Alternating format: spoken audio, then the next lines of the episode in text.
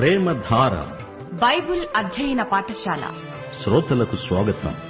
తెలుగు ప్రజలకు పరలోక వరంగా దేవుడు ప్రసాదించిన అపూర్వ కానుక ప్రేమధార. ప్రేమధార. సమస్యలతో సతమతమవుతున్న వారికి సమాధానం. అశాంతితో అలమటిస్తోన్న వారికి ప్రశాంతి. ఆలకించండి. ప్రేమధార. పన్నెండు అధ్యాయాల సారాంశం.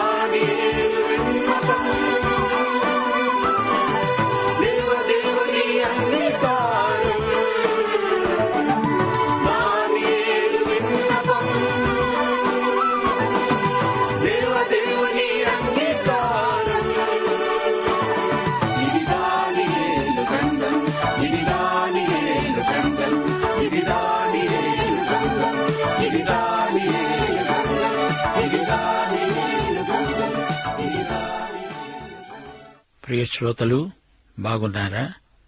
క్రీస్తునందు ఆత్మ సంబంధమైన ప్రతి ఆశీర్వాదము తృప్తిగా అనుభవిస్తున్నారా? యేసు ప్రభు త్వరలో వస్తాడు.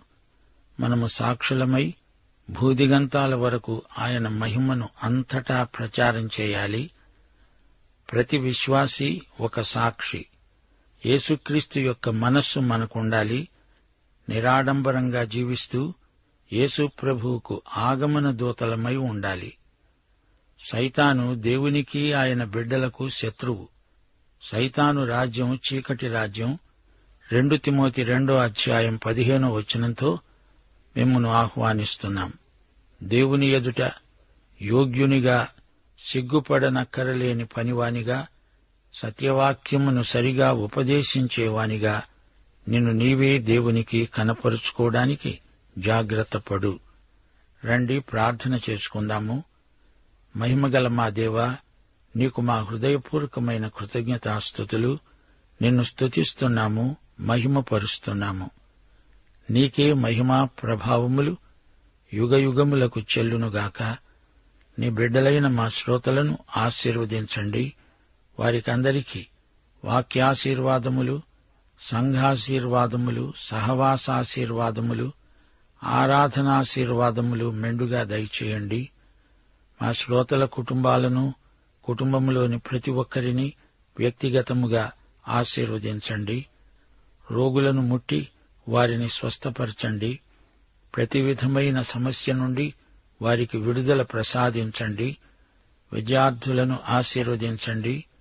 యువదశలోనే వారు రక్షించబడి తోటి విద్యార్థులకు మాదిరిగా ఉండునట్లు వారిని నడిపించండి. వైద్యులను ప్రజాసేవకులను దేశ పరిపాలకులను ఆశీర్వదించండి. ప్రతి స్థానిక సంఘంలో ఉజ్జీవం రావాలని ప్రార్థిస్తున్నాము. కాపురులు సువార్థికులు ఆత్మ నింపుదల కలిగి ఆత్మల సంపాదన కొరకై పాటుపడడానికి వారికి మీ సమృద్ధి కృప అనుగ్రహించండి. శ్రమలలో ఉన్న విశ్వాసులు సహనము కలిగి నీ చిత్తము గ్రహించుటకు కావలసిన కృపాబలము ఆత్మబలము వారికి అనుగ్రహించండి. వ్యక్తిగత క్రైస్తవ జీవితాలలో పరిశుద్ధత ప్రవర్తిల్లునట్లు నీ ఉపదేశ క్రమమునకు ప్రతి ఒక్కరూ లోబడునట్లు సంఘ పరిచర్య ధర్మము క్రమముగా జరుగునట్లు దీవించండి. నేటి వాక్య అధ్యయనమందు మాకు మరిన్ని నూతన అనుభవాలు అనుగ్రహించుమని మహిమ పొందుమని యేసుక్రీస్తు వారి దివ్యనామమున ప్రార్థన చేస్తున్నాము తండ్రి. ఆమెన్. ప్రియ శ్రోతలారా గత పాఠంలో గబ్రియేలు దానియేలుకు ఎన్నెన్నో మర్మాలు బయలుపరిచాడు. దర్యావేషుకు యహోవా దేవుని యందు విశ్వాసము కలగడానికి దేవదూత సాయపడ్డాడు. సింహాల గుహలో దేవదూత దానియేలుకు తోడై ఉండి సింహాల నోళ్ళు మూయించాడు. ఇప్పుడు పదో వచనం నుండి వినండి. దక్షిణ దేశపు రాజు దేశములోకి ఉత్తర దేశపు రాజు జొరబడతాడు. అతడు మరల తన రాజ్యానికి వస్తాడు. అతని కుమారులు యుద్ధం చేయబూని మహాసైన్య సమూహమును సమకూర్చుకుంటారు. అతడు వచ్చి ఏరువలె ప్రవహించి ఉప్పొంగుతాడు. యుద్ధం చేయబూని కోట వరకు వస్తాడు. అంతలో దక్షిణ దేశపు రాజు అత్యుగ్రుడై బయలుదేరి ఉత్తర దేశపు రాజుతో యుద్ధం జరిగిస్తాడు. ఉత్తర దేశపు రాజు గొప్ప సైన్యమును సమకూర్చుకొనినను అది ఓడిపోతుంది. ఆ గొప్ప సైన్యము ఓడిపోయినందున దక్షిణ దేశపు రాజు మనస్సులో అతిశయపడతాడు. వేల కొలది సైనికులను హతం చేసినను అతనికి జయము కలుగనేరదు. ఏలయనగా ఉత్తర దేశపు రాజు మొదటి సైన్యము కంటే ఇంకా గొప్ప సైన్యమును సమకూర్చుకొని మరల వస్తాడు. ఆ కాలాంతమున అనగా కొన్ని సంవత్సరములైన తరువాత అతడు గొప్ప సైన్యమును విశేషమైన సామగ్రిని సమకూర్చి నిశ్చయముగా వస్తాడు. శ్రోతలు గమనించండి ఈజిప్టుకు సిరియాకు మధ్య ఎడతెగని పోరాటం కొనసాగింది. ఈ కాలంలో ఇస్రాయేలీయులు ఎన్నో పొరపాట్లు చేశారు.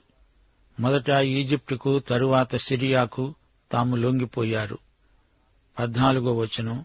ఆ కాలమందు అనేకులు దక్షిణపు దేశ రాజుతో యుద్ధం చేయడానికి కూడి వస్తారు. నీ జనములోని బందిపోటు దొంగలు దర్శనమును రుజువుపరచునట్లు కూడుతారు. గాని నిలువలేక కూలుతారు. ఈ సమయంలో ఇస్రాయేలీయులలో చాలామంది యుద్ధంలో హతమైపోతారు. ఉత్తర రాజు దక్షిణ రాజు వీరిద్దరి వలన ఇస్రాయేలీయులకు చెప్పరాని శ్రమలు కలుగుతాయి. పదిహేనో వచనం అంతలో ఉత్తర దేశపు రాజు వచ్చి ముట్టడి దిబ్బ వేస్తాడు. దక్షిణ దేశపు రాజు బలం నిలవలేకపోయినందున అతడు ఏర్పరచుకొనిన జనము దృఢశౌర్యం పొందకపోయినందున ఉత్తర దేశపు రాజు ప్రాకారములు గల పట్టణాన్ని పట్టుకుంటాడు. వచ్చిన వానికి ఎదురుగా ఎవడునూ నిలువలేకపోయినందున తనకు ఇష్టము వచ్చినట్లు అతడు జరిగిస్తాడు. గనుక ఆనందము గల ఆ దేశములో అతడు ఉండగా అది అతని బలము వలన పాడైపోతుంది. ఆనంద దేశం అతడు అక్కడ ఉంటాడు అక్కడే అతడు నిలుస్తాడు. ఈ సంగతి దానియేలుకు ఎందుకు బయలుపరచబడింది? ఆనంద దేశం అంటే ఇస్రాయేలు భూమి. ఈ భూమిని దేవుడు అబ్రహాముకు అతని వారసులకు వాగ్దానం చేశాడు. పదిహేను పదహారు వచనాలు. చరిత్రలో గ్రంథస్థం చేయబడిన విజయం మహా అంత్యోకస్సుదే. ఇతడు ఈజిప్టుపై ఘన విజయం సాధించాడు. ఆ విజయం ఫలితంగా ఇస్రాయేలు జాతికి ఎంతో శ్రమ వాటిల్లింది. ఆ కాలంలో జరిగిన సంఘటనలకు సమకాలీన చరిత్ర సాక్ష్యమిస్తున్నది. కావాలంటే విద్యార్థులు అలనాటి చరిత్రను పరిశోధించి తెలుసుకోగలరు. దానియేలు ప్రవచనాలు అక్షరార్థంగా అద్భుతంగా నెరవేరాయి. నూట ఇరవై ఐదు సంవత్సరాల చరిత్రే ఈ ప్రవచనం. పదిహేడో వచనం అతడు తన రాజ్యము యొక్క సమస్త బలమును కూర్చుకొని రావాలని ఉద్దేశించగా అతనితో సంధి చేయబడుతుంది.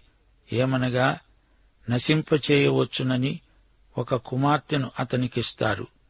అయితే ఆమె సమ్మతింపక అతణ్ణి కలిసి కొనదు.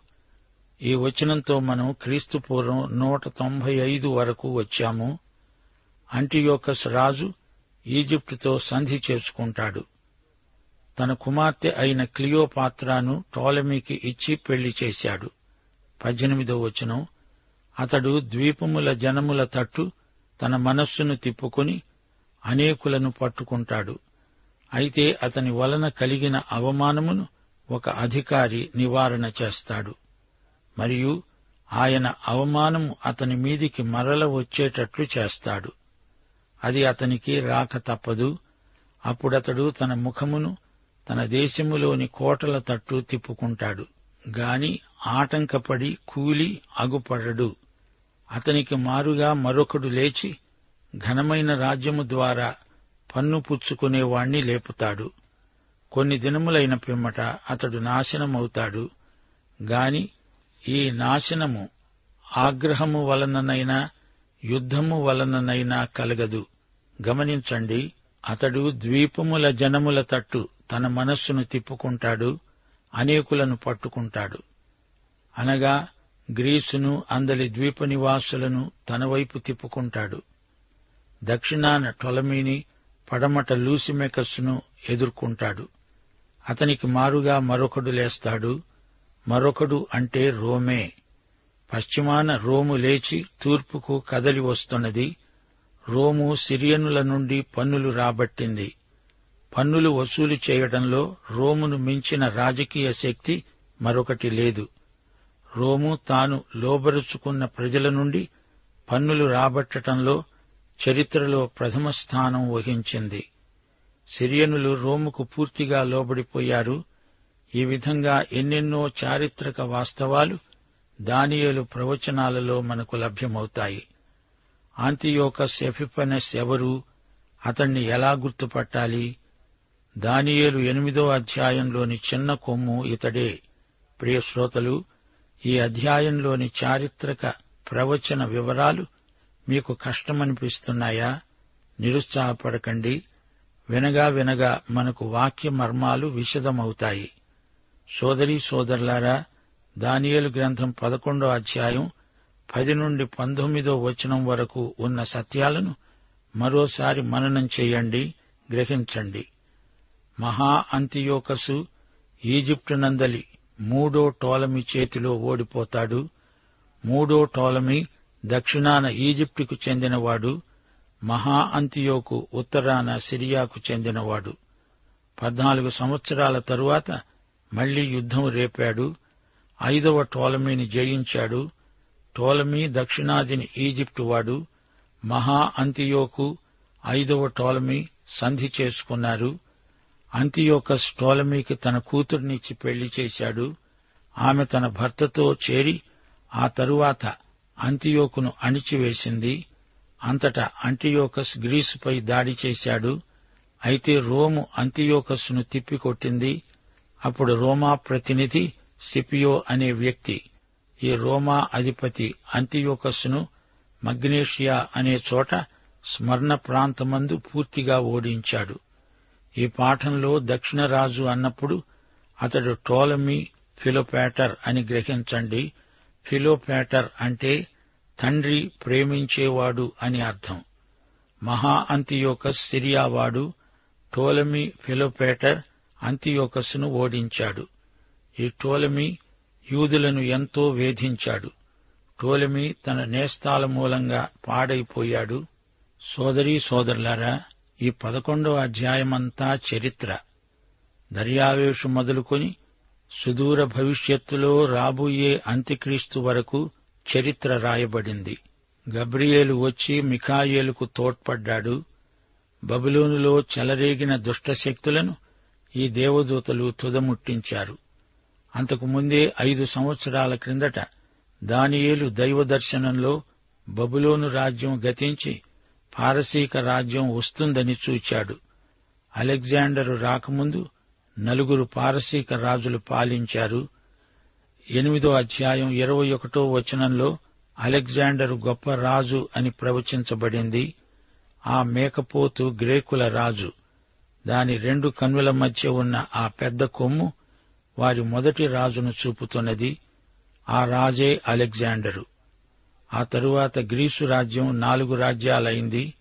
సోదరీ సోదరులారా ప్రియశ్రోతలారా ఈ లోకంలో రెండు రాజ్యాల మధ్య అనగా దేవుని రాజ్యము సైతాను రాజ్యము వీటి మధ్య సంఘర్షణ కొనసాగుతున్నది. మతైసు వార్త పన్నెండో అధ్యాయం ఇరవై ఆరు ఇరవై ఏడు వచనాల్లో ప్రభు అన్నాడు సైతానే సైతానును వెళ్ళగొట్టిన ఎడల తనకు తానే విరోధముగా వేరుపడతాడు. అట్లయితే వాని రాజ్యము ఎలా నిలుస్తుంది? దేవుని ఆత్మ వలన నేను దయ్యాలను వెళ్ళగొడుతున్నాను గనుక నిశ్చయముగా దేవుని రాజ్యము మీ వద్దకు వచ్చి ఉన్నది. చూచారా? యేసు ప్రభు ఈ రెండు రాజ్యాలను పేర్కొన్నాడు. దేవుని రాజ్యము సైతాను రాజ్యము. దేవుని రాజ్యానికి రాజు ఏసే సైతాను రాజ్యానికి రాజు సైతాను.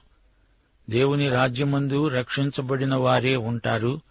మిగతా వారంతా సైతాను రాజ్య పౌరులే అయితే సైతాను రాజ్యం ఒకానొక రోజు నిర్మూలమైపోతుంది. దేవుని రాజ్యం నిత్యరాజ్యం యేసు రాజుదే అంతిమ విజయం. అదే దానియేలు గ్రంథంలోని ముఖ్య సందేశం. సైతాను నకిలీ సృష్టి జరిగిస్తాడు. క్రైస్తవానికి నకిలీ క్రైస్తవం నీతికి నకిలీ నీతి కలిగిస్తాడు సైతాను. ఇదంతా సైతాను మోసం. ఇది అసలు దానిలాగే కనిపిస్తుంది గాని అసలుది కాదిది. విలువైనదిగా కనిపించవచ్చు గాని నకిలీ సరుకు. ఇది పరీక్షలో నెగ్గదు. మతైసు వార్త పదమూడో అధ్యాయం ఇరవై ఎనిమిదో వచనంలో స్పష్టంగా చెప్పబడింది ఇది శత్రువు చేసిన పని. గురుగులు దుష్టుని సంబంధులు. సైతాను మోసగాడు దుష్టుడు నకిలీని సృష్టి చేసే విరోధి. రెండు కొరింతి పదకొండో అధ్యాయం నాలుగో వచనంలో పౌలన్నాడు వచ్చినవాడు ఎవడైనా మేము ప్రకటింపని మరొక యేసును ప్రకటించినా లేక మరొక ఆత్మను మీరు పొందినా మరొక సువార్తను మీరు అంగీకరించినా ప్రమాదం జాగ్రత్త. యేసును ఒక మంచి మనిషిగా మంచి మాదిరిగా చూపుతారు. ఆయన రక్తమందలి శక్తిని బోధించరు యేసును గురించి మాట్లాడతారు సత్కార్యాలను ప్రోత్సహిస్తారు అయితే యేసుక్రీస్తు అందులో లేడు. అది నకిలీ క్రైస్తవం. ఏదెను తోటలో హవ్వ మోసపోయింది యేసు దేవత్వాన్ని మరుగుపరిచే క్రైస్తవం నకిలీ క్రైస్తవమే. విశ్వమానవ సౌభ్రాతృత్వం అంటారు గాని యేసు రక్తము వల్లనే మనకు దేవుని కుటుంబంలో సహోదరత్వం ప్రాప్తించింది. కేవలం సాంఘిక సేవ మాత్రమే ముఖ్యమని చెప్పి వాక్యాన్ని ప్రకటించని సువార్త నకిలీ సువార్త. లూకా సువార్త ఇరవై రెండో అధ్యాయం ముప్పై ఒకటో వచనం ప్రభువు పేతురుతో అన్నాడు సీమోను సీమోను ఇదిగో సైతాను మిమ్ములను పట్టి గోధుమలను వలె జల్లించాలని కోరాడు. సైతాను దేవుని వాక్య శక్తిని నాశనం చెయ్యాలని చూస్తాడు. విని ప్రజలు రక్షణ పొందకుండునట్లు అపవాది వచ్చి వారి హృదయాలలో నుండి వాక్యాన్ని ఎత్తుకొని పోతాడు. వాక్య బీజాలు హృదయంలో మొలకెత్తకుండా లోకం తొక్కివేస్తుంది. శరీరం రాతి నేలలాగా వాక్యాంకురాన్ని మొలవనీయకుండా రాళ్ళలాగా దాన్ని అణిచివేస్తుంది. ముండ్లకంపలాగా అరికడుతుంది. అయితే ఈ సైతాను చివరి స్థితి నాశనమే. ప్రకటన గ్రంథం ఇరవయో అధ్యాయం పదో వచనం వారిని మోసపరిచిన అపవాది అగ్నిగంధకములు గల గుండములో పడవేయబడ్డాడు. అక్కడ ఆ క్రూర మృగము అబద్ధ ప్రవక్త ఉన్నారు. వారు యుగయుగాలు రాత్రింబగళ్ళు బాధపరచబడతారు. సోదరీ సోదరులారా ఈ పదకొండో అధ్యాయంలో ఇస్రాయేలు ప్రజల భవితవ్యం ఎలా ఉంటుందో చూపబడింది. పారసీక గ్రీసు రాజ్యాల పరిణామం వర్ణించబడింది. పాత కొత్త నిబంధనల మధ్యకాలంలో దేవుడు ఏమేమి చేశాడో ఈ అధ్యాయం మనకు తేటగా చూపుతుంది. ఇస్రాయేలు ప్రజల కష్టనిష్ఠురాలు ఈ కాలంలో ఎంతో తీవ్ర రూపం దాల్చాయి. సిరియా ఈజిప్టు దేశాలు ఇస్రాయేలును బాధపెట్టాయి. సిరియా ఈజిప్టు కలహాల నేపథ్యంలో వాటి మధ్యన ఇస్రాయేలు ఎంతో నలిగిపోయింది. పాత కొత్త నిబంధన కాల పరిధిలోనే అంతియోకస్ ఎఫిఫనెస్ అనే వ్యక్తి చెలరేగుతాడు. మరచిపోవద్దు ఈ ఎఫిఫెనెస్ అంత్యక్రీస్తుకు సూచన. యూదులను హింసించటంలో ఎఫిఫెనెస్ ఫరోను మించినవాడు నీరో చక్రవర్తి కంటే కూడా ఎపిఫనెస్ మరీ ఘోరమైన చర్యలకు పాల్పడ్డాడు. శ్రోతలు నేటి పాఠంలో మనం నేర్చుకున్న ముఖ్య విషయాలు రెండు. ఇవి చారిత్రక విశేషాలు. ఈజిప్టుకు సిరియాకు మధ్య ఎడతెగని యుద్ధం ఇస్రాయిలు తప్పటడుగు వేసినప్పుడెల్లా పరాయి రాజ్యాలలో దేనికో ఒకదానికి లొంగిపోవలసి వచ్చింది. జాతుల మధ్య విరోధాలకు సంఘర్షణలకు ఫలితంగా మధ్యలో ఇస్రాయేలు జాతిపైకి ఎంతో ఒత్తిడి రావడం జరిగింది. ఇస్రాయేలుకు ఆనంద దేశమని పేరుంది. గాని ఈ జాతీయ కలహాల నేపథ్యంలో ఇస్రాయేలులో విషాద ఛాయలు కనిపించాయి. అంత్యోక సఫిఫెనస్ అనేవాడు అంత్యక్రీస్తు కాడు. గాని రాబోయే అంత్యక్రీస్తుకు సూచనగా ఉన్నాడు. ఇతడు తన ఇష్టానుసారముగా వ్యవహరిస్తాడు. కొన్ని దినాలకు వాడు నాశనమవుతాడు. ఇచ్చకపు మాటలు పలుకుతాడు. ఇతడెంతో ద్రవ్యము గలవాడు పరిశుద్ధ నిబంధనకు విరోధి. ఇతడొక కొత్త దేవతను తెచ్చి ప్రతిష్ఠిస్తాడు. పితరులు ఎరుగని దేవత ప్రాకారముల దేవత బంగారు వెండి విలువగల రాళ్ళను మనోహరమైన వస్తువులను అర్పించి ఆ దేవతను ఘనపరుస్తాడు. ముప్పై ఐదో వచనంలో నిర్ణయకాలమింకా రాలేదు. సుదూర భవిష్యత్తులో అంత్యక్రీస్తు వస్తాడు. వానికి యాంటీయోకస్ ఎపిఫనే సూచన ముందు గుర్తు మాత్రమే. ఇరవై ఒకటో వచనంలో నీచుడైన ఒకడు వస్తాడు. అతనికి రాజ్య ఘనత ఇవ్వరు. గనుక ఇతడు అంత్యక్రీస్తుకు సూచన. ఈ గ్రంథములోని మార్మిక భాషను అర్థం చేసుకోవాలి. ఇది చరిత్ర కాబట్టి పేర్లను గుర్తించడం కష్టమేమీ కాదు. దక్షిణ రాజు నాలుగో టోలమీ అంతియోకస్ మూడోవాడు రఫియా దగ్గర యుద్ధంలో ఓడించాడు. ఆ రోజుల్లో చాలామంది దక్షిణ ప్రాంతం రాజును ఎదిరిస్తారు. ఉత్తర రాజుతో యూదులు చెయ్యి కలుపుతారు. గ్రహించాలి దక్షిణ ప్రాంతం రాజు అంటే ఈజిప్టు రాజు. ఉత్తర ప్రాంతం రాజంటే సిరియా దాని మిత్రపక్షాలు. దక్షిణ ప్రాంతానికి మొదటి రాజు టోలమీ సోటేర్.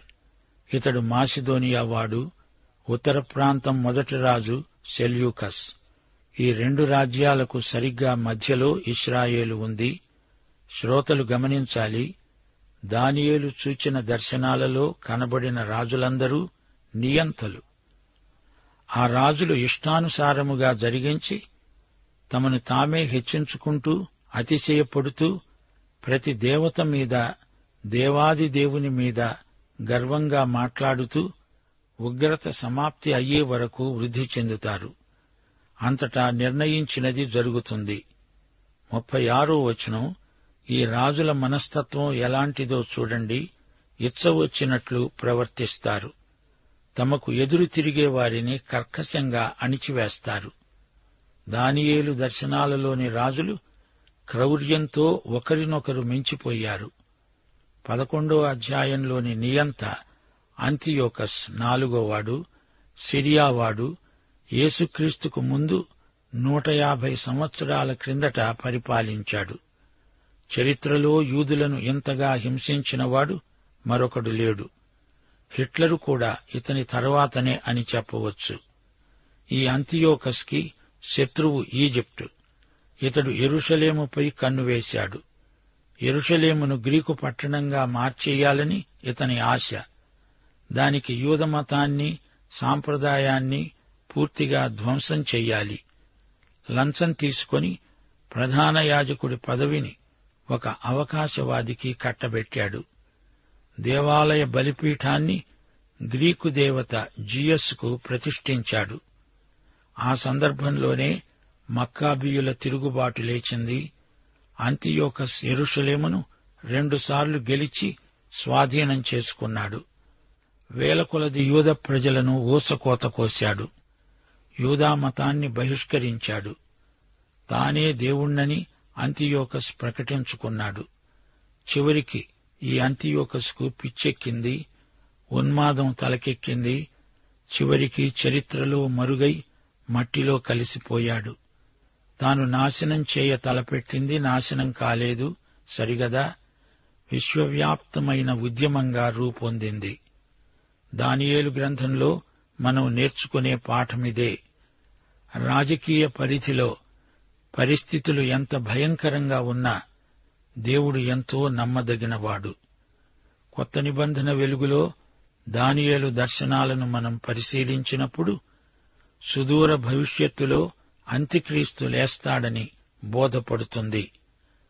అంత్యక్రీస్తు అంతియోకస్సును తలదన్నిన మహాక్రూరుడు లోకమంతటినీ శాసిస్తాడు. దేవుని ప్రజలను భయంకరంగా హింసిస్తాడు. అయినా ఈ అంత్యక్రీస్తు కూడా తుట్టతుదకు నశిస్తాడు. దేవుని నీతి న్యాయములే చిరస్థాయిగా నిలుస్తాయి. అందుచేత మనం కూడా ఈ కడవరి దినాలలో దానియేలులాగా ధైర్యంగా నిలవాలి. దానియేలు ప్రవచనాల దృష్ట్యా మనం నేటి రాజకీయ పరిణామాన్ని గుర్తించాలి. మానవుడు ఆదర్శప్రాయమైన పరిపాలనా విధానాన్ని ఇంతవరకు కనుగొనలేకపోయాడు. ఏ రకం ప్రభుత్వమైనా దేవుని రాజ్యానికి సాటి కాదు. మరో మాట అంతియోకస్ అనే ఈ క్రూరరాజు ఎఫిఫనెస్ అనే బిరుదు చేర్చుకున్నాడు. ఎఫిఫనెస్ అంటే దేవుని అవతారం. ఇతని దురహంకారం చూడండి. పాఠం ఇంతటితో సమాప్తం. ప్రభు అయిన యేసుక్రీస్తు వారి కృప తండ్రి అయిన దేవుని ప్రేమ పరిశుద్ధాత్మ యొక్క సహవాసము మనకు సదాకాలము తోడై ఉండునుగాక. ఆమె సాగుమా క్రీస్తులో సాక్షిగా ఆగకని జీవిత యాత్రలో ఆగకని జీవిత యాత్ర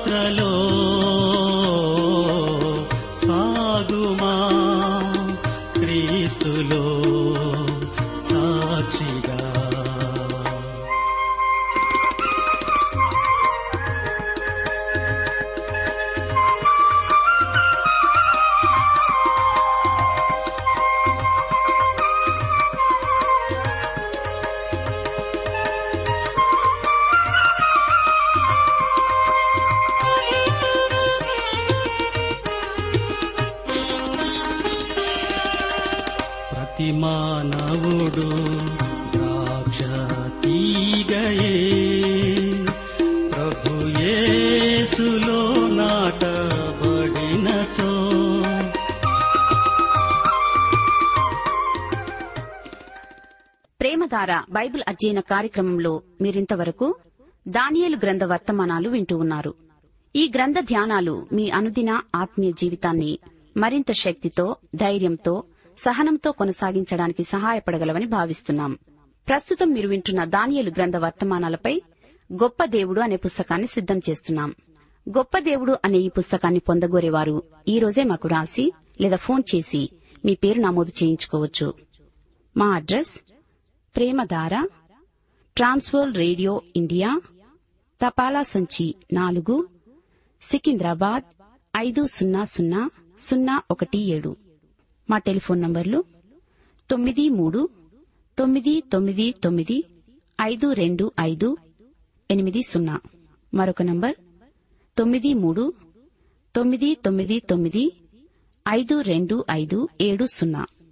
మా email ID Telugu TTB at radio eight eight two dot com